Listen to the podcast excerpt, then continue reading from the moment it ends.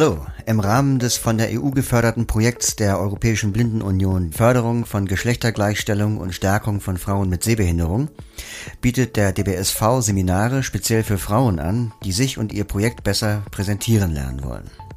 Zum Seminar Blindlings in die Sichtbarkeit, das am 27. Mai stattfindet, hört ihr jetzt eine Podcast-Episode von der Moderatorin und Rednerin Dörte Mark, die das Seminar leiten wird. Ich hab was zu sagen. Aber kann ich auch reden? Was heißt das überhaupt, reden können? Was mache ich denn mit meinem Lampenfieber? Und wohin soll ich mit, mit meinen Händen? Wie weiß ich, ob mir jemand zuhört, wenn ich keinen Blickkontakt halten kann? Und wie finde ich mich blind auf der Bühne zurecht? Wie ist das mit den Texten, die ich sprechen will? Soll ich die auswendig lernen? Viele Fragen, die wir uns stellen, bevor wir vor Publikum oder vor einer Versammlung sprechen. In diesem Podcast gibt es darauf Antworten. Ich heiße euch herzlich willkommen und freue mich, dass ihr eingeschaltet habt. Mein Name ist Dörte Mark.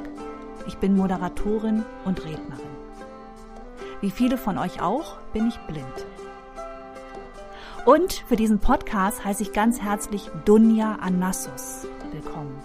Dunja ist eine der bekanntesten deutschen Hörspielautorinnen und Hörspielregisseurin. Für mich die perfekte Gesprächspartnerin für unsere Themen. Hallo Dunja. Hallo.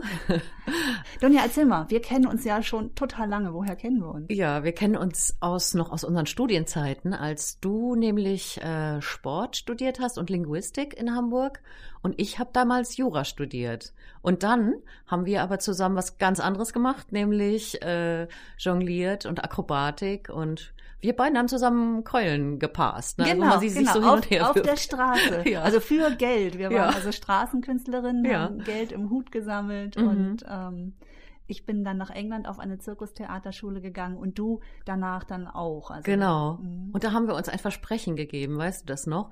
Wir haben ein Versprechen gegeben, was wir nämlich für unsere gemeinsame Karriere als Straßenkünstlerinnen machen wollen, wenn wir äh, wenn wir wiederkommen nach dem Jahr, sollten wir, dann sollte ich nämlich äh, sollte äh, drei Keulen auf dem Hochrad jonglieren können und du solltest wegen der langen Fahrten zu unseren ganzen Auftrittsorten deinen Führerschein machen. Ah, und daraus ist überhaupt nichts geworden, nee. weil ich dann nämlich diese Diagnose Retinitis pigmentosa bekommen habe und keinen Führerschein machen konnte. Genau. Und mhm. bei mir ist auch nichts draus geworden, weil ich einfach dann lieber Ak äh, Akrobatik gemacht habe und Trapez und Improvisation statt Equilibristik mit Jonglieren und Hochrad.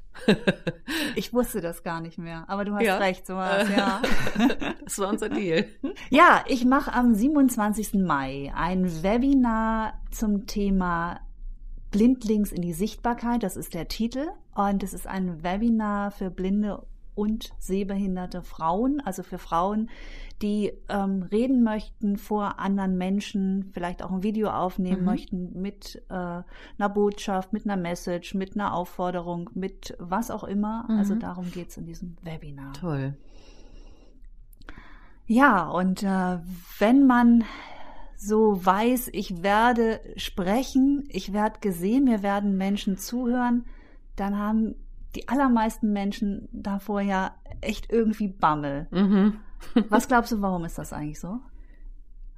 Ich glaube, das liegt da an der Exponiertheit, ne? dass man so denkt, jetzt präsentiere ich mich da gleich und ich werde dann bezeugt von den anderen. Also die gucken dann zu mir und die merken sich, was ich sage, die achten dann nur auf mich und äh, dafür werde ich dann auch beurteilt. Hm, also wir haben Angst sozusagen vor dem Feedback, vor der Kritik. Mhm, mhm. Man wird dann eben analysiert werden. Man zeigt sich, man wird sichtbar und damit ja auch angreifbar. Mhm. Und es ist ja auch ein doch außergewöhnlicher Moment. Also ne, anders als alle alltäglichen Momente eine ganz besondere Sprechsituation. Ja. Lampenfieber ist da ja ein großes Thema. Was denkst du über Lampenfieber? Ja, das ist äh, ja irgendwie Fluch und Segen. Ne? Einerseits glaube ich, dass Lampenfieber einem auch so Energie gibt. Das, du hast so, so, eine, so eine Auftrittsenergie, die du vielleicht auch nutzen kannst, wenn du so denkst, so ja, jetzt zack auf die Bühne und und dann hast du so einen Schub einfach durch diesen Adrenalin oder so. Und andererseits kann man sich natürlich auch damit richtig blockieren und dann ähm, zu viel Angst haben, um noch irgendwie so eine Ruhe zu empfinden, auch zu sprechen oder mit den Leuten in Kontakt zu treten, ohne die Angst vernichtet zu werden oder so. Ne? Mhm. Ich habe damals ähm, mit der Kirschkern Company, die ähm, war ja eine Company aus drei jungen Frauen, als du in England warst. Mhm. Ähm, und da hatten wir Auftritte im Hansa-Theater. Ja. Und vor uns war eine Zaubernummer und der Zauberer hatte eine Assistentin und die waren einfach schon ewig auf der Bühne. Und ich habe sie gefragt, hast du noch Lampenfieber? Und hat sie gesagt, mhm. na klar, wenn du kein Lampenfieber mehr hast, musst du aufhören. Okay. Den Spruch habe ich danach häufiger gehört, aber sie war die Erste, die es gesagt hat und ich habe den immer noch so im Ohr, Aha. diese Idee, Lampenfieber geht auch nicht weg. Ja, ja. Das ist äh, interessant. Also ich weiß zum Beispiel Marilyn Monroe hat ihr Leben lang unter ganz starkem Lampenfieber gelitten und dann hatte sie für die Filmaufnahmen, die hat dann auch, das war so stark, dass sie auch ihren gesamten Text vergessen hat immer. Und die hatte überall äh, äh, dann kleine Zettel liegen, wo die Anfänge von ihren Sätzen standen oder auch ihre ganzen Sätze. Also, dass sie dann, wenn man sie dann sieht, äh, wenn man in diesen Filmen äh, sie so Schubladen aufmacht oder nochmal hinter die Tür guckt und so weiter, da stand dann meistens ihr Text, weil sie dann einfach richtig gar nichts mehr äh, erinnern konnte oder so. Also ist irgendwie ganz tröstlich, dass so die ganz Großen ja. das auch haben. Ja. Und ich finde es überhaupt tröstlich zu wissen, ja, das hat jede und jeder, das gehört dazu. Ähm, und es macht keinen Sinn, darauf zu warten, dass es irgendwann weg ist. Ja. Mhm. Dafür gibt's ja auch in den ganz großen Theatern die Leute, die Souffleure und Souffleurinnen in Opernhäusern und so. Du hast richtig eine festangestellte Person dafür, die den Menschen auf der Bühne hilft, wieder zu ihrem Text hinzufinden. Es ist, die mhm. haben keinen anderen Job, als da zu sitzen und zu sagen, und jetzt sagen die das und das. Ne? Ja. Also, Na klar, da gibt's mhm. auch das, ne, die Angst vor dem ja. Blackout, was ja. mache ich dann? Ähm, mir haben ein paar andere Tipps noch geholfen. Das eine war der Hinweis von meinem Rhetoriktrainer René Borbonus. Der hat gesagt, nur fünf Prozent von deiner Aufregung nimmt das Publikum wahr. Und wenn man das selber das Gefühl hat, Gott, ich zitter, ich schwitze im, mhm. im schlimmsten Fall mhm. und dann zu wissen, okay, trotzdem beim Publikum kommt nur fünf Prozent von meiner Nervosität an. Das fand ich recht tröstlich. Mhm. Das war das eine. Und der andere Tipp war, vorher wirklich ganz langsam und ruhig zu atmen. Also mhm. auf keinen Fall in so eine schnelle Atmung zu verfallen, mhm. um dann vielleicht noch nervöser zu werden. Mhm. Ja, dass man sich körperlich entspannt, ne? dass man vielleicht auch mal bewusst die Schultern sinken lässt oder äh, irgendwie sich bewusst ein bisschen lockert. Wenn es ganz schlimm ist, was denkst du darüber, das auch zu sagen? Oh mein Gott, ich bin so aufgeregt. Das finde ich richtig. Das Publikum sieht, äh, dass du unter Anspannung stehst und dass man dann gut daran tut, auch was darüber zu sagen und zu sagen, ach du Jemine, jetzt habe ich gerade gedacht, habe ich wohl meine Zettel, äh, kenne ich die eigentlich auswendig oder ähm, jetzt jetzt weiß ich gerade gar nicht mehr, wo ich stehen geblieben bin und dass dann das Publikum denkt, genau das, was sie sagt, habe ich auch gerade gedacht und dann bin ich wieder bei ihr.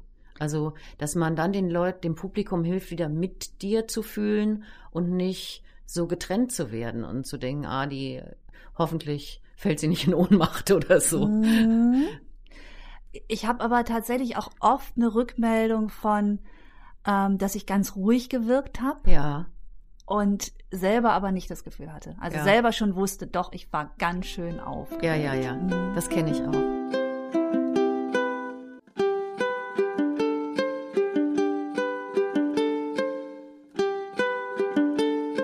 Mir hilft es dann auch zu denken, was will ich eigentlich den Leuten hier gerade erzählen, weißt du? Und, ja, ganz und, und daran auch ja. Freude zu fühlen. Ja, ne? Absolut. Mhm. Also der Grund, warum du dort überhaupt stehst mhm, und mhm. redest und mhm. was du damit erreichen willst. Ja. Ähm, Sicherheit ist ja ein Thema, sich sicher zu fühlen in der mhm. Situation. Und ähm, wenn man wie ich blind ist oder unsere Zuhörerinnen sind mhm. ja auch blind oder mhm. sehbehindert, sich dann in so einem Setting wohl zu fühlen, ähm, das ist ja ganz wichtig. Also sich vorher die Zeit zu nehmen, zu erkunden, wie ist denn der Raum, wie steht der Tisch, Mhm. ähm, was ist neben mir, was ist hinter mir, wie ist die Bühne. Mhm. Das ist so für mich Und wie ganz machst du das wichtig. dann? Nimmst du dir, wie ich viel nehme Zeit nimmst echt du so? Zeit. Also Mhm. was mich wirklich aus der Ruhe bringt, ist, wenn ich Gefahr laufen würde, also das lasse ich Mhm. überhaupt gar nicht zu, dass es so weit kommt, dass ich in eine Veranstaltung komme, die ich moderieren soll oder auf der ich sprechen soll und die läuft schon. Also ich bin immer mindestens eine Stunde vor der Veranstaltung dort, um mich vertraut zu machen mit dem Raum und mit der Bühne. Mhm. Und dass ich auch weiß, wie ist mein Aufgang, wie ist mein Abgang, ähm, dass ich das sozusagen hinkriege, ohne mir dann noch viel Gedanken drüber machen zu Mhm. müssen. Dann ähm, markiere ich mir oft den Boden, indem ich was auf den Boden klebe, so als Bodenmarkierung, dass ich meine Ausrichtung zum Mhm. Publikum habe. Also dass Mhm. ich nicht Gefahr laufe, Mhm. ähm, schräg zum Publikum zu stehen Mhm. und mich sozusagen einem imaginierten Publikum zuzuwenden, das äh, aber ganz woanders ist. Ja. Ähm, das ist so das eine an Vorbereitung. Wie steht da alles und welches ist mein Stuhl? Markiere ich mir den vielleicht noch oder so? Also, dass ich mich da einfach zu Hause fühle. Das ist für mich total wichtig. Mhm. Das nächste ist dann ja auch so ein Gefühl von, ähm, bin ich sicher, wie, wie sehe ich aus? Also, Mhm. was habe ich an? Wie sind meine Haare? Ähm, dass ich mir da vorher natürlich Gedanken mache. Das tut man ja auch, wenn man nicht blind ist, aber Mhm. ähm, blind ist es vielleicht noch mal mehr das Thema. Ich muss mich einerseits wohlfühlen mit dem, was ich anhab.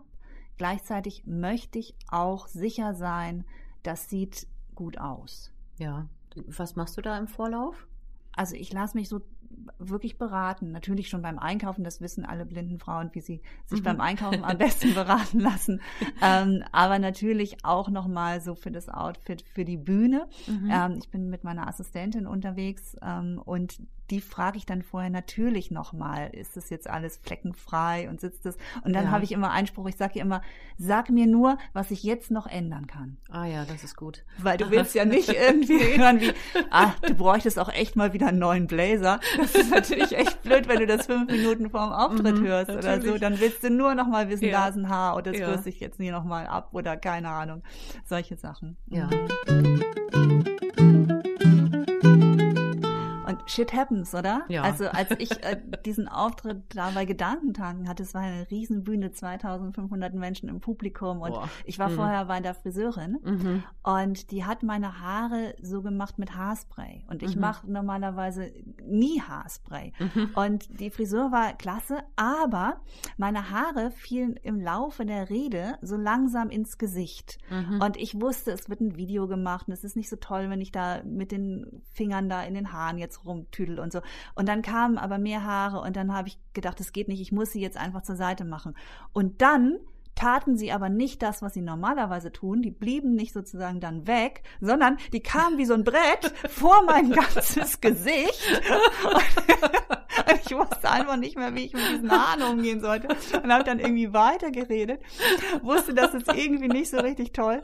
Und hinterher Hast du das Ähm, dann kommentiert auf der ich Bühne? hatte es, nein, ich war Ach so. da, so, ich war da keine Anfängerin mehr, aber Ja. diese Dimension war für mich so noch so eine Herausforderung, dass ich einfach das auch nicht souverän kommentieren konnte. Mhm. Und dann später in den Kommentaren bei YouTube ganz lange nichts, also, also schon irgendwie viele positive Kommentare. Und irgendjemand schrieb dann, Mädchen, mach doch mal die Haare aus dem Gesicht, soll das Mode sein oder was? Ich war so ich dachte, endlich sagt es einer. Und dann antwortete darauf auf den Kommentar eine andere sagte, ja, die Frau ist aber doch blind, sie sieht es nicht. Da habe ich gedacht, nein, Gott. Quatsch, die Frau hat das gemerkt, die Ja. wusste, dass die Haare im Gesicht ja, ja. sind. ja, super. Ja. Mhm. Naja. Ein anderes Thema ist ja, was mache ich mit den Händen? Mhm. Und das Interessante an dieser Frage ist ja, kein Mensch fragt sich normalerweise, was mache ich mit meinen Händen? Ja. Aber sobald du in so einer Bühnensituation, Redesituation, au- auch bei einem Meeting oder bei einer Veranstaltung bist, denkst du, was mache ich denn mit meinen Händen? Ja. Wie kommt das eigentlich? Vielleicht, weil wir dann auch ja nichts anderes in der Hand haben. Also beim Film zum Beispiel kriegst du manchmal dann was in die Hand. Äh, dann sagen die, wollen sie da in der Szene sich vielleicht die Hände abtrocknen, dann bringen die dir ein Handtuch oder machen die auch die Hände ein bisschen nass, dass du die beschäftigen kannst, Mhm. ähm, dass du irgendwie Bewusstsein in den Händen hast. Sonst guckt man ja auch nicht so auf die Hände, ne? Ja. Und tatsächlich finde ich, gibt es da ein paar hilfreiche Tipps, also ein paar Sachen, die, die nicht gehen oder nicht so Mhm. günstig sind. Mhm. Ähm, nicht gehen ist ja Quatsch, es geht alles, es gibt kein richtig, kein falsch, aber Mhm. so Hände hinterm Rücken Ja. verschränken ist nicht so eine gute Idee. Mhm. Ähm, oder Hände in die Hüften stemmen mit so ein bisschen sowas so von, Ja. äh, von strenger Mutter, Ja, auch nicht so Mhm, günstig. mhm. Auch so Ähm, die Fäuste anspannen ist auch. Äh, schwierig. Ne? Oder so mit dem Finger zeigen oder Mhm. äh, so, ne? Also Mhm. so Sachen. Ich finde es sehr hilfreich, so eine Ausgangsposition zu haben, wo die Hände einfach so locker ineinander liegen. Mhm. Und äh, das finde ich gut. Mhm. Also da, damit kann ich ganz gut arbeiten. Wie so vor der. so einfach sozusagen, jetzt sitze ich, jetzt habe ich sie im Schoß, aber wenn Ach ich so. stehe, würde ich es Mhm. ähnlich machen. Also Mhm. einfach sozusagen quasi auf Bauchnabelhöhe die eine Hand locker in die andere gelegt. Und dann, Mhm. ähm, ich mache schon eine ganze Menge mit den Händen, aber Mhm. selbst auch wenn ich ruhige Momente habe, nicht rede, dann habe ich sie einfach da. Und ähm, das war ein Tipp, den ich mal gekriegt habe, den finde ich ganz gut. Da Mhm. brauche ich nie wieder denken, was Mhm. mache ich mit den Händen, weil wenn ich denke, was mache ich mit den Händen, denke ich, ja, ich lege sie da einfach ruhig ineinander. Ah ja, ah ja. Ich mache auch manchmal, dass ich mir äh, gestatte, die Hände zu bewegen. Also, dass ich so denke, ich darf reden, wie so äh, wie man das äh, Vorteil, vorurteilsweise über Italienerinnen und Italiener denkt. Ich darf gestikulieren. Ich gebe mir vorher die Erlaubnis beim Sprechen zu gestikulieren. Und das ist auch was, was ich manchmal dann so übe. Das ist, glaube ich, vielleicht auch insgesamt eine, äh, vielleicht eine ganz gute Idee, dass man, wenn man jetzt bei einem Auftritt einen bestimmten Effekt erzielen will, dass man sich dann gestattet, den auch mal vorher einzuüben. Also, dass Ja. ich zum Beispiel vorher, dann gehe ich in die Bäckerei und dann gestikuliere ich schon da. Also, weißt du, um, um so ein ja. natürliches Gefühl Ja. dazu zu kriegen, Mhm. nicht erst zu erwarten, in dem Moment, in dem ich tatsächlich auftrete, mache ich das, sondern ich mache es auch schon mal vorher und dann hat es so ein natürlicheres Gefühl auch. Ne? Mhm. Das ist auch ein guter Tipp, das so mal sozusagen den Händen Freiheit zu geben, dass Ja. sie was machen. Genau.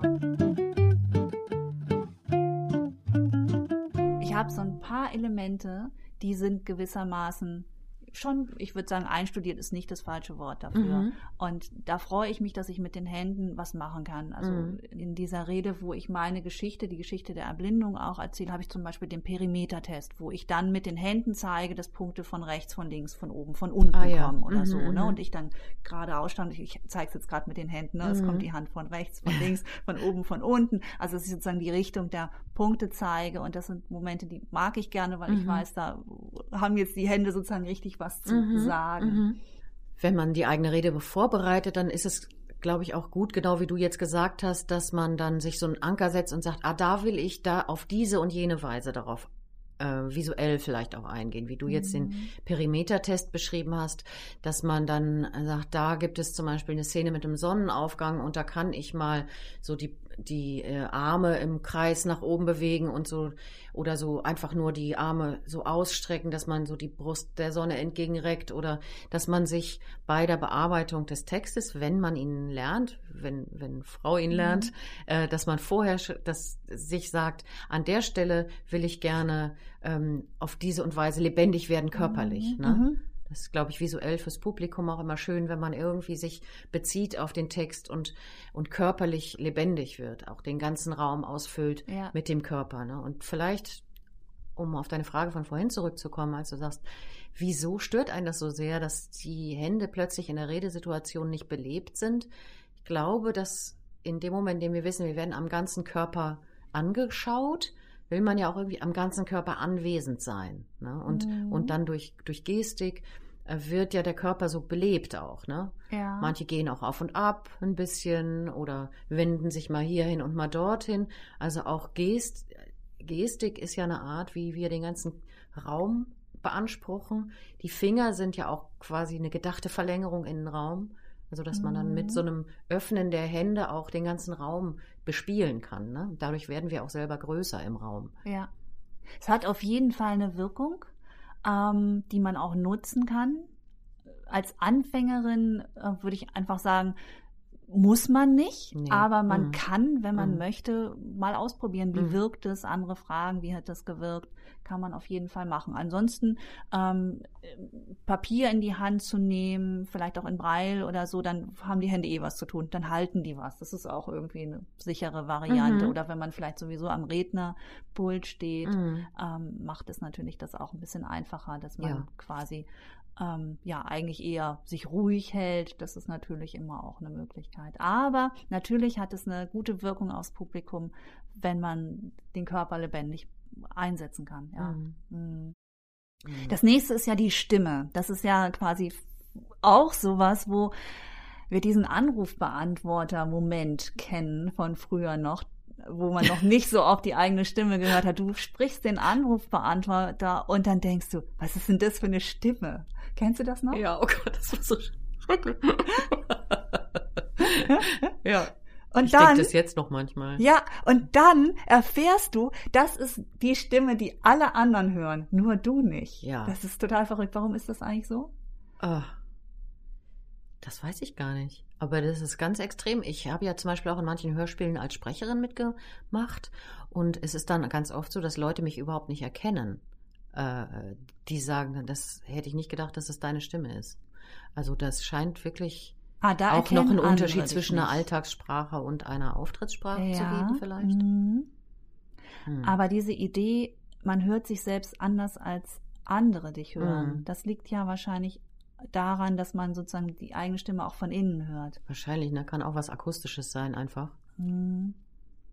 Aber ähm, wenn man öfter reden möchte vor Publikum, ähm, was zu sagen hat, was in die Welt soll, dann macht es auf jeden Fall Sinn, sich mit der eigenen Stimme anzufreunden. Also Mhm. es fällt am Anfang wahrscheinlich allen irgendwie schwer, weil es Mhm. ungewohnt ist, weil man irgendwie denkt, hey, das soll meine Stimme sein. Aber ja, es ist sie. Mhm. Und ähm, Stimmen sind ja in der Regel immer irgendwie schön. Das ist so meine Erfahrung. Es ist, finde ich, ganz selten, dass Stimmen wirklich nicht schön sind. Mhm. Dann kann man vielleicht daran arbeiten. Aber Mhm. in aller Regel sind die meisten Stimmen ja so, dass es gar nicht so schwer ist, sich damit anzufreunden, auch wenn man am Anfang so ein bisschen denkt, hey, was, das kann doch nicht meine Stimme sein. Wer Mhm. spricht da? Ja. Stimmen sind auch interessant, wenn sie ungewöhnlich sind. Das finde ich auch, Mhm. auch wenn Leute eine ungewöhnliche Stimme haben. Das kann äh, gerade interessant sein, denen zuzuhören. Ne? Und äh, wenn die einfach mit einem gewissen Selbstbewusstsein erzählen, sagen, was sie zu sagen haben, dann ist das auch äh, gerade interessant, wenn die Stimme vielleicht einen kleinen Kiekser hat oder besonders tief ist oder so. Ne? Du hast total recht. Der Raul Krauthausen, Aktivistin, viele kennen, ähm, Mhm. der Glasknochen hat, der hat eine Mhm. sehr besondere Stimme. Mhm. Das finde ich ist ja auch schon fast wie ein Markenzeichen. Mhm, Oder die mhm. Anastasia Umrig, die macht auch Podcasts. Mhm. Ähm, die hat eine Muskelerkrankung, die hat auch eine sehr besondere Stimme, Mhm. glaube ich, aufgrund der Erkrankung. Und ähm, die Stimme ist, wie sie ist. Und ähm, dann, ja, wie gesagt, sich selbst damit anzufreunden, guter Hinweis, weil es auch Sinn macht, sich selbst tatsächlich anzuhören und dann nochmal selbst zu hören, was könnte ich anders machen oder Mhm. vielleicht auch auf eigene Macken aufmerksam zu sein Mhm. Mhm. wie dass man einen bestimmten Begriff ganz oft benutzt. Mhm. Kennst du sowas, dass man unbewusst Mhm. ein Wort immer wieder benutzt? Ja, kenne ich. Aus eigener Erfahrung? Bestimmt. Also ich habe eigentlich, also so Füllwörter, eigentlich und äh, versuche ich eigentlich äh, oder so einfach immer zu bremsen zu stoppen oder so. Andererseits ist es auch gut, sich Zeit zu nehmen äh, zum Nachdenken. Ne? Das hat ja auch mit dem Sprechen zu tun. Ich finde es auf der Bühne beeindruckend, wie schnell da die Zeit vergeht für mich. Und ich habe dann manchmal auf der Bühne das Gefühl, dass ich unter mehr Druck stehe, schnell zu sprechen, als ich tatsächlich spreche. Mhm. Und da ist es auch dann für mich manchmal hilfreich zu sagen, ich kann auch mal innehalten und dann weitersprechen, wenn ich meine Gedanken fassen will. Mhm. Weil diese Zeit für die anderen gar nicht so schnell vergeht wie für mich. Also dieses sich unter Druck zu setzen, du musst jetzt schon das nächste sagen, du Mhm. musst schon und jetzt musst du noch und hast du immer noch nicht und ist, bist du immer noch nicht und so, da setzt man sich selbst unter Druck, schnell zu sein und äh, vielleicht sich da zu vergegenwärtigen. Also äh, im Schauspiel sind Personen, die mit Macht ausgestattet sind, aber das kann man eigentlich auch im Alltag Mhm. beobachten, die haben immer Zeit. Und dass man sich selbst ermächtigt, auf diese Weise zu sagen, ich habe Zeit, dann zu sprechen, wenn der nächste Satz da ist. Ne? Ja, guter Hinweis. Und möglicherweise ist das Benutzen von immer wieder demselben Wort auch so diese Idee, ich muss ständig sprechen und ich muss ganz schnell sprechen. Mhm. Ähm, ich habe mal einen Kollegen gecoacht, der hat einen Workshop im Dialog im Dunkeln für eine Schulklasse gemacht, 45 Minuten. Und er hat immer gesagt, wie schon gesagt. Und das ist mir in den ersten Minuten aufgefallen und dann konnte ich nicht anders, als mir den Spaß in Anführungsstrichen zu machen, mal zu zählen. Und er hat in 45 Minuten hat er 75 Mal Mhm. wie schon gesagt, gesagt. Und er Mhm. hatte es nicht schon gesagt. Also er fing eigentlich fast jeden Satz mit wie schon gesagt an. Und das Interessante kam eigentlich hinterher. Ich habe ihm das dann gesagt, also Mhm. ohne ihn da vorzuführen oder so. Mhm. Es war ja ein Coaching, er wollte ja ein Feedback haben. Ja. Und er hat es nicht gemerkt. Und ich glaube, das kann uns allen so gehen, dass wir einfach uns angewöhnt haben, eine Art von Wort immer wieder Mhm. sinnloserweise Mhm. ähm, so zu sagen, ist eins, was ich manchmal mache. Oh, Ob- ist ja Das Quatsch. dachte ich gerade, dass du es zu mir sagst, weil ich das auch eine Zeit lang immer Mhm. quasi sozusagen. Mhm. Oder fällt dir eins ein, was ich immer sage? Mir fällt jetzt keins ein. Aber sich da selbst zuzuhören, ohne sich einen Stress damit zu machen. Mhm. Ne? Also wenn es so ist, ist es erstmal so. Und äh, Ja. Es geht ja jetzt auch nicht darum, für unsere Zuhörerin Profi zu werden, aber es geht ja um Nee. die Tipps und Mhm, sich da genau. selbstbewusst zuzuhören.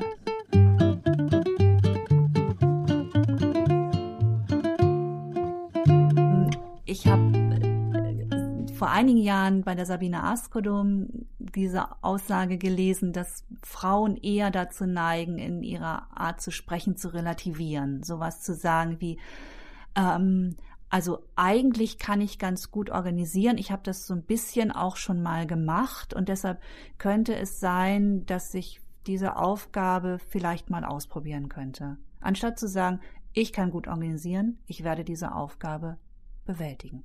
Oder so. Und das Mhm. ähm, ist mir dann, als ich beim Dialog im Dunkeln mit so unterschiedlichen Gruppen gearbeitet habe, mit gemischten Gruppen von Führungskräften, auch mal nur mit reinen Frauengruppen, habe ich das tatsächlich sehr deutlich merken können. Und ich glaube, dass die allermeisten Frauen sehr davon profitieren, diese Wörter einfach wegzulassen. Ja. Das ist ja auch ein Gefühl. Ne? Also ich habe mal äh, äh, irgendwo gelesen, tut mir leid, dass ich das nicht genauer belegen kann, dass Männer sich schon auf einen Job bewerben, wenn sie nur 50 Prozent der Aufnahmekriterien erfüllen und Frauen sich erst bewerben, wenn sie mindestens 90, 80 oder 90 Prozent der Aufnahmekriterien erfüllen. Und dann habe ich immer zu meinen Töchtern gesagt, also wenn jemand den Job kriegen soll, dann doch ihr.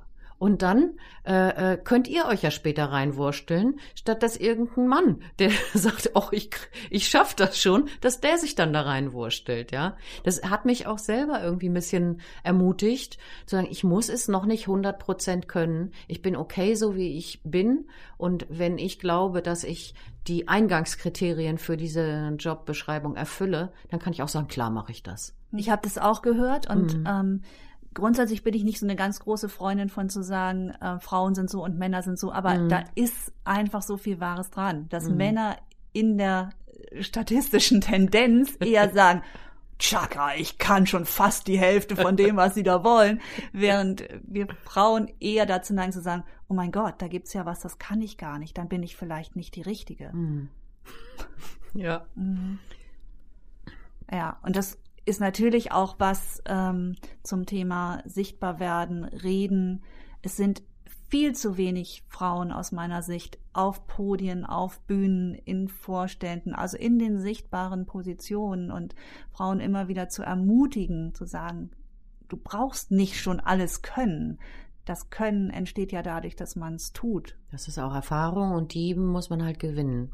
Die müssen wir auch gewinnen und wir müssen uns an eine Position bringen, wo wir auch die Gelegenheit haben, diese Erfahrung zu gewinnen. Ne? Und auch das schöne Gefühl, wenn man dann äh, irgendeinen verantwortungsvollen Job übernommen hat und sagt, Mensch, irgendwie klasse. Ne? Mhm, absolut, ja.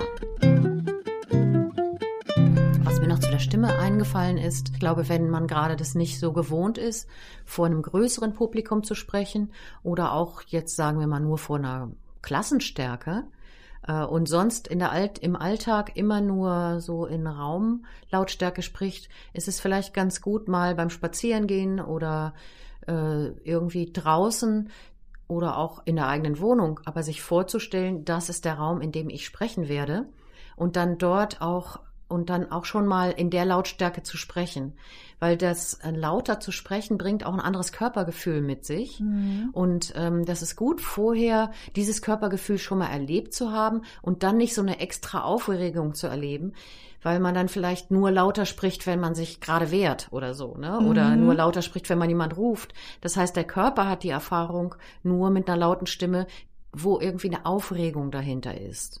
Und wenn man sich vorher sagt, ich kann laut sprechen, ohne ein Gefühl zu haben der Aufregung, ja, mhm. sondern einfach dann meinen Text zu haben, äh, den ich vielleicht äh, sprechen will oder mein Thema und dazu im Raum laut genug zu sprechen, so dass ich das dann nicht in der Situation, in der es darauf ankommt, das erste Mal auf diese Weise mache.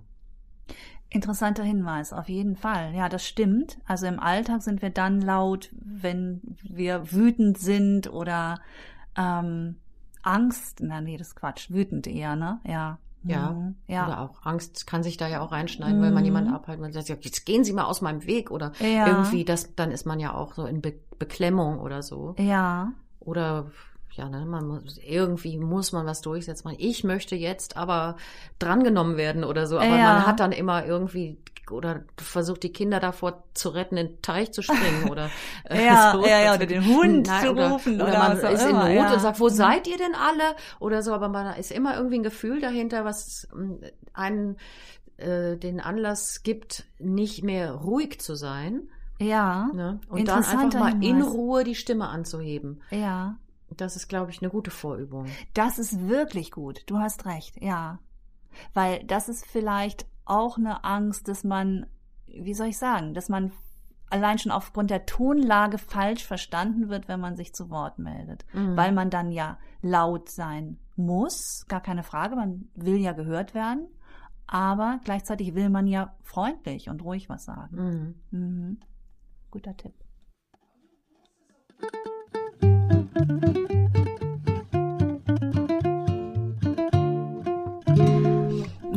Was hältst du von diesem Trick, was auch mit Sprechen zu tun hat, dass man sich vorstellt, im Publikum ist eine Person, die ich kenne als gute und liebevolle Zuhörerin, dass man sich nicht vorstellt, das sind alles Monster, die mich eigentlich fressen wollen, was ja beim Lampenfiebergefühl so mhm. ist. Da denkt man, oh mein Gott, das Publikum wird irgendwie als feindlich wahrgenommen. Sondern man denkt, da sitzt meine Freundin Sibylle und die findet eigentlich alles toll, was ich sage. Und mhm. über jeden Witz, wenn der noch so schlecht ist, dann lacht die garantiert. Ja, dass man sich sozusagen das Publikum als befreundet vorstellt. Also, wenn das konkret hilft mit einer Person, die man wirklich kennt, auf jeden Fall ausprobieren. Ich stelle mir immer das ganze Publikum als wohlwollend und freundlich vor. Mhm. Ich glaube sogar, da ist Blindsein echt hilfreich, ja. weil du wirklich ja nicht siehst, ja. Ähm, dass jetzt jemand vielleicht mit dem Handy beschäftigt ist oder gar nicht so aufmerksam aussieht oder so. Das kenne ich aus den Workshops beim Dialog im Dunkeln, wenn meine Assistentin manchmal gesagt hat, dass die Leute da mit verschränkten Armen saßen und dass eine bestimmte Person mit dem Handy beschäftigt war. Mhm. Das ist mir komplett egal. Mhm. Ich bin in meinem inneren Bild immer, gehe ich davon aus, alle sind bei mir. Und ich finde das insofern hilfreich, als das oft hinterher die Rückmeldung war, die waren alle aufmerksam. Ja. Also ne, Feedbackbögen, ja. solche Sachen äh, geben dann ja nochmal so ein bisschen Info, ja. ob jemand wirklich irgendwie ablehnend war. Mhm, mhm. Und ich finde, dass Körpersprache gerade von Menschen, die einfach entspannt zuhören, ganz schön ähm, in die falsche Richtung weisen könnte. Ja, absolut. Mhm. Du, das ist interessant. Ähm, ich habe mal früher im, im Rahmen von meinem Improvisationstraining, da hat mal ein Lehrer zu mir gesagt, das Publikum äh, darf träumen. Man will ja auch ein lebendiges Publikum, Aber wenn das Publikum tot ist, heißt es nicht, dass es einen hasst, ne? Ja. sondern es heißt auch vielleicht nur, es träumt gerade. Ja, Ne? interessanter Punkt. Ja, wo wir gerade schon mal beim Kontakt zum Publikum sind, das will man ja haben, wenn man Mhm. zu Menschen spricht, dann will man mit diesen Menschen in Kontakt sein oder einen Kontakt aufbauen. Und da ist natürlich Körpersprache normalerweise ein Mittel, also einerseits natürlich dem Publikum zugewandt sein, aber eben auch Blickkontakt zu haben. Und da ist es schon eine besondere Herausforderung, das Publikum nicht zu sehen. Und Ja. ich habe so über die Zeit einfach so ein paar ähm, Tricks ähm, mir entwickelt, zum Teil bewusst, zum Teil unbewusst. Also mir Mhm. ist der Kontakt zum Publikum enorm wichtig. Ich will ja auch wissen, sind die da? Ja. Oder sind sie jetzt irgendwie einen Kaffee trinken und denken, wenn die blinde Frau fertig ist, komme ich wieder und gebe Applaus? Ja. glaube, weil mir das auch so wichtig ist, dass da was zurückkommt. Also, dass ich das Publikum so sehr direkt anspreche, Mhm. Ähm, weil ich eben dann in mir auch diese Verbindung spüre, Mhm. wenn ich sie direkt anspreche, als Und wenn ich so das? allgemein wirklich mit direkter Ansprache. Mhm. Also mit viel, wo äh, ich sowas sage, kennen Sie die Situation, in der man denkt, oh Gott, oh Gott, oh Gott, wenn ich mit denen über die Mittagspause rede oder wie auch immer, also dass ich wirklich mit denen rede. Mhm. Ein Kollege von mir hat mal gesagt, reden halten ist eigentlich wie flirten mit vielen. Mhm. Und da finde ich, ist ein bisschen was dran. Also, dass Mhm. man sozusagen so eine Beziehung haben will. Also, dass du wirklich weißt, ich ähm, will hier einen Kontakt zwischen uns, ich will einen Band zwischen uns Das ist ein interessanter Vergleich. ja, Weil mir fällt auch auf, ich mag das nicht, wenn jemand ganz dringend mit mir flirten will und dringend eine Freundin braucht. ne? Ja. Also und, und so geht es mir dann auch mit Rednern. Manchmal gibt es so dann welche, die dann sagen, wie viele von Ihnen waren schon mal beim Bäcker? okay. und dann das, soll ich die ja, Hand heben. Ja, ja, ja. Und dann denke ich, so dringend will ich nicht deine Freundin sein. Nee, das ne? geht nicht mehr. Mhm. Aber ein guter Flirt ist ja gegenseitig. Absolut, absolut, Ne? ja. Also du Mhm. willst sozusagen und, und ja auch vorsichtig rantasten. Du willst ja nicht sofort irgendwie sagen, ähm, jetzt gehen wir einen Kaffee trinken und danach gehen wir zu mir oder zu Ihnen. Das Mhm, willst du genau, nicht haben. genau, Du willst sozusagen erstmal so ein paar scheue ähm, Genau. ne? Ja. Worte oder Blicke oder was auch immer. Achten, ne? Mhm. Meine Erfahrung, blind sichtbar zu werden und blind auf die Bühne zu gehen, war insofern da auch wirklich interessant zu verstehen, das Publikum ist da enorm aufmerksam, Mhm. weil es irgendwie noch was Besonderes ist. Mhm, total. Und wohlwollend. Es gibt auf jeden Fall nicht die Reaktion, dass man denkt, wie, die ist doch blind und behindert, was will die denn da auf einer Bühne, was soll ich denn von der erfahren? Also so eine Reaktion Mhm. gibt es einfach nicht, auch Nee. wenn wir die sozusagen irgendwie mm, vielleicht noch so unterbewusst manchmal denken oder Ja. so. Hm. Dann ist ja das Wichtigste eigentlich der Inhalt, weil Absolut. darum geht's ja. Komm, lass uns auch mal über den Inhalt reden. könnte man doch sagen, oder? Aber Ja. gleichzeitig ist ja schon richtig, dass wir über alles andere gesprochen haben. Es gibt so eine Studie, die wurde immer wieder und wird immer noch immer wieder von Menschen, die so Präsentationstrainings machen, zitiert. Die ist von Orbit Morabian und die sagt aus, dass bei einem öffentlichen Auftritt oder überhaupt bei einem Beitrag, der von vielen Menschen gesehen wird, kann ja auch in einem Meeting sein, 55 Prozent der Wirkung vom Äußeren, also vom Aussehen, von Gestik und Mimik abhängt, 38 Prozent von der Stimme und nicht was die Stimme sagt, sondern wie die Stimme was sagt und nur 7 Prozent vom Inhalt. So, und das ist eine Studie, megamäßig viel zitiert, rauf und runter, mhm. aber die Studie ist zum Glück falsch. ah. Ähm, Ich dachte gerade, wofür schreibe ich denn das alles? Also sicherlich spielt äh, was zu sehen ist, was zu hören ist eine riesengroße Rolle, aber am wichtigsten ist tatsächlich trotzdem noch der Inhalt war, darum geht es ja. Ich stelle mir das so vor, dass ähm, alles andere ist so der, der Transporter und ähm, der sorgt dann dafür, dass der Inhalt ankommt. Mhm. Aber letztlich geht's ja um den Inhalt. Darum sind wir ja da. Und ich glaube, je stärker der Inhalt, umso weniger spielt das andere auch eine Rolle. Also wenn der Inhalt dich nicht interessiert, bist du wahrscheinlich mehr damit beschäftigt, wie sieht diese Person aus, wie spricht die. Und wenn der Inhalt aber so weltbewegend ist, dann spielt das wahrscheinlich alles gar keine Rolle mehr. Mhm. Mein Beispiel ist da immer dieser Schabowski, der, ähm, als der gesagt hat, dass die Mauer offen ist. Mhm. Das war total gehaspelt und wahrscheinlich hat er auch nicht besonders schick dabei ausgesehen. Ja, aber trotzdem hat der Inhalt die Welt verändert. Ja. Also, ja. Aha. Wenn, äh, selbst wenn es jetzt nur ein Gespräch ist, das ich plane, aber ich weiß, ich habe jetzt vorher Angst vor meiner Aufregung dann würde ich zum Beispiel auch, wenn ich ein Interview gebe, dann lerne ich bestimmte Textblöcke auswendig, die ich verdammt gut finde. Mhm. Etwas, was ich auf jeden Fall sagen will, dass ich irgendwie da einbauen werde. Und ich finde das Argument richtig stark und da will ich ein paar Worte verwenden, die ich auch richtig beeindruckend finde. Also mhm. ich will, ich schreibe mir dann einen kleinen Text. Mhm. Da schreibe ich mir vielleicht so zwei, drei Sätze. Und die lerne ich dann richtig auswendig das Auswendiglernen hat verschiedene Stufen. Einmal kriege ich das mit sehr viel Konzentration gerade noch zusammen, den Text. Und wenn ich mir so gedanklich Eselsbrücken baue, wie ich durch den Satz komme, und je besser ich ihn kann, mit desto mehr Ablenkung kann ich den Text auch sprechen, ohne über ihn nachzudenken. Mhm.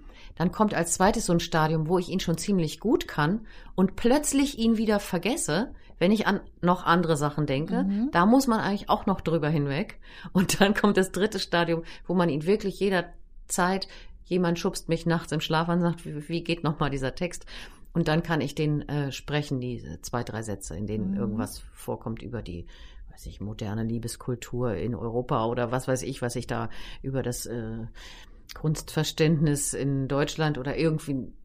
Und das ist, glaube ich, gut äh, in bestimmten Situationen, sich sowas, sich so ein Tool mitzunehmen und zu sagen, mhm. das werde ich auf jeden Fall sagen. Und eine Person, die das hört, wird denken, die Frau ist kompetent. Ja, ich finde das auch ähm, total wichtig, weil auf so richtig gute Formulierungen kommt man beim freien Sprechen nicht immer, nur wenn man mhm. sehr geübt ist, gelingt das manchmal. Ja. Ähm, und das ist wirklich gut, das vorzubereiten. Und tatsächlich finde ich auch, auswendig lernen hat da auf jeden Fall einen Platz. Denn das ist ja auch das, was Zuhörer wollen, dass du sehr schnell auch auf den Punkt kommst. Mhm. Und so meine Erfahrung mehr und mehr ist, dass Menschen es auch mögen, wenn sie so eine Formulierung mitnehmen können. Ähm, wie zum Beispiel diese Formulierung, ähm, das sage ich oft in meinem Erblindungsprozess, dass ich das Opfer meiner eigenen Vorurteile war.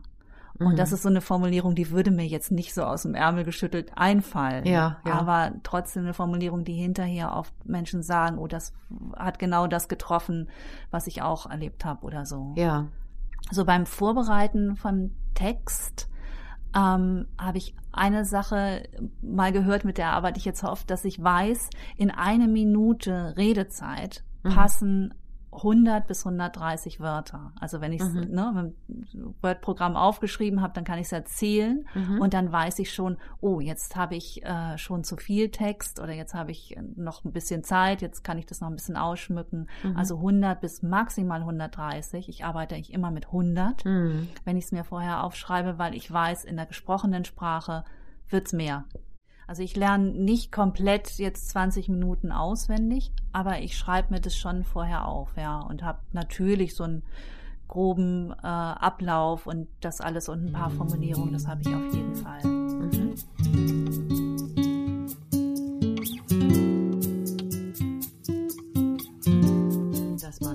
In dem Moment, in dem ich spreche oder in dem ich mich für einen bestimmten Job bewerbe, das will ich ja aus einem Grund. Und zudem habe ich ein positives Gefühl. Und das Gefühl rüberzubringen, das macht es dann dem Publikum leicht, sich zu erwärmen für die Person, die darüber spricht, mhm. zu denken, ach so, die will das gerne machen, weil sie gerne mit anderen Leuten zu tun hat und oder weil sie sehr gerne Sachen organisiert.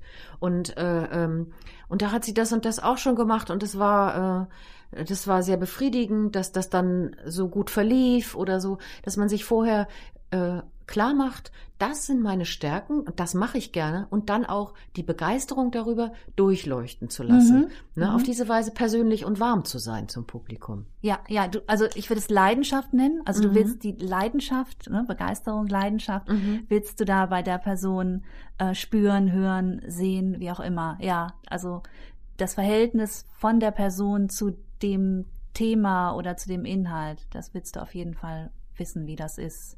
Mhm. Dass man so auch sich selbst mit Wärme betrachtet und mit Zuneigung und ähm, dann ist es für die anderen auch leichter, dich mit Wärme und Zuneigung zu betrachten, ne? weil du für diese Zeit, für diese Dauer der Zeit gestatte ich mir, mich selbst und mein Sujet zu mögen. Ne? Mhm. Und auch, und auch, ich gestatte auch für die Dauer dieser Zeit den anderen an mir teilzuhaben.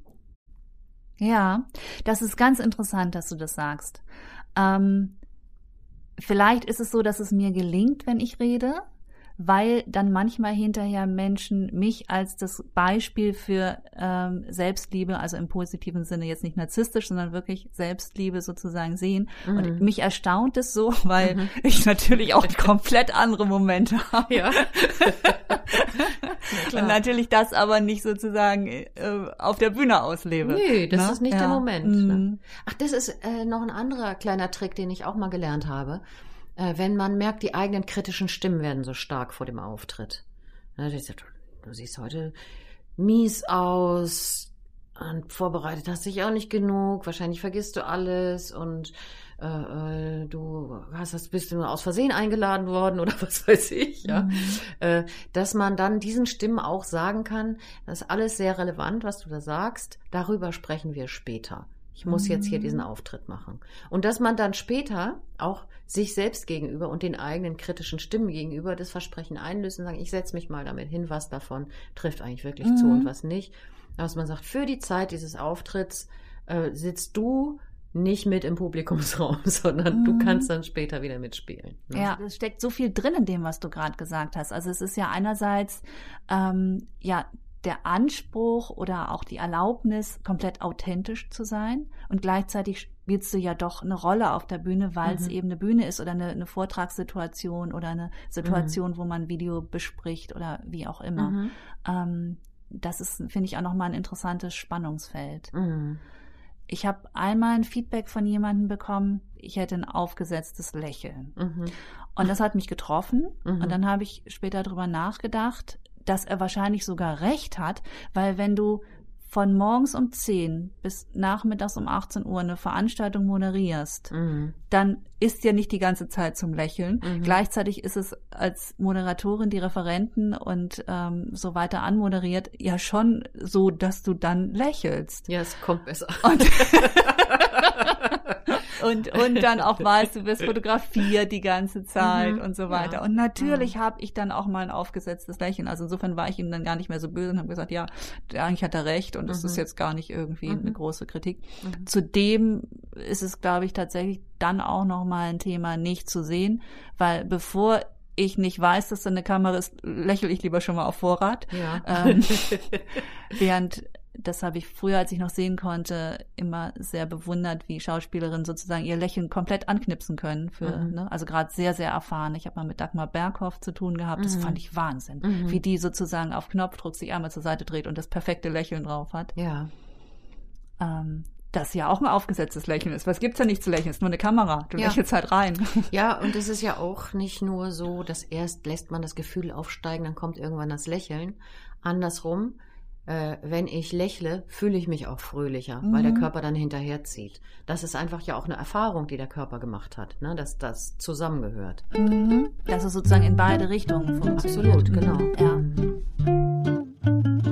Ja, jetzt haben wir ganz schön viele Themen und ich hoffe auch den einen oder anderen Tipp dabei gehabt. Mhm.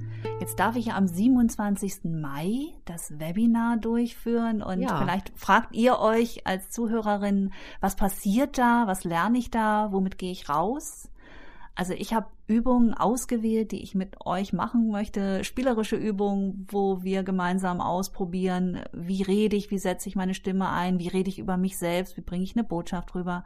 Und ganz konkret möchte ich mit euch an dem äh, viel zitierten Elevator Pitch arbeiten. Also wie stelle ich mich und mein Thema oder meine Position oder meinen Beruf oder was auch immer in 60 Sekunden, also im äh, Zeitverlauf einer ähm, Fahrstuhlfahrt. Wie stelle ich das dar? Wie kann ich das sozusagen mhm. gestalten, diese 60 Sekunden, dass ich die immer auf Abruf habe, wenn sowas ist wie eine Vorstellungsrunde oder wenn jemand kommt und sagt, was machen Sie denn eigentlich so, dass wir das sozusagen parat haben? Das möchte ich, dass ihr das ganz konkret mitnehmt und natürlich eine Reihe von anderen Tipps. Ihr habt die Möglichkeit, alle Fragen zu stellen und ich hoffe, dass ich einige davon für euch gewinnbringend beantworten kann.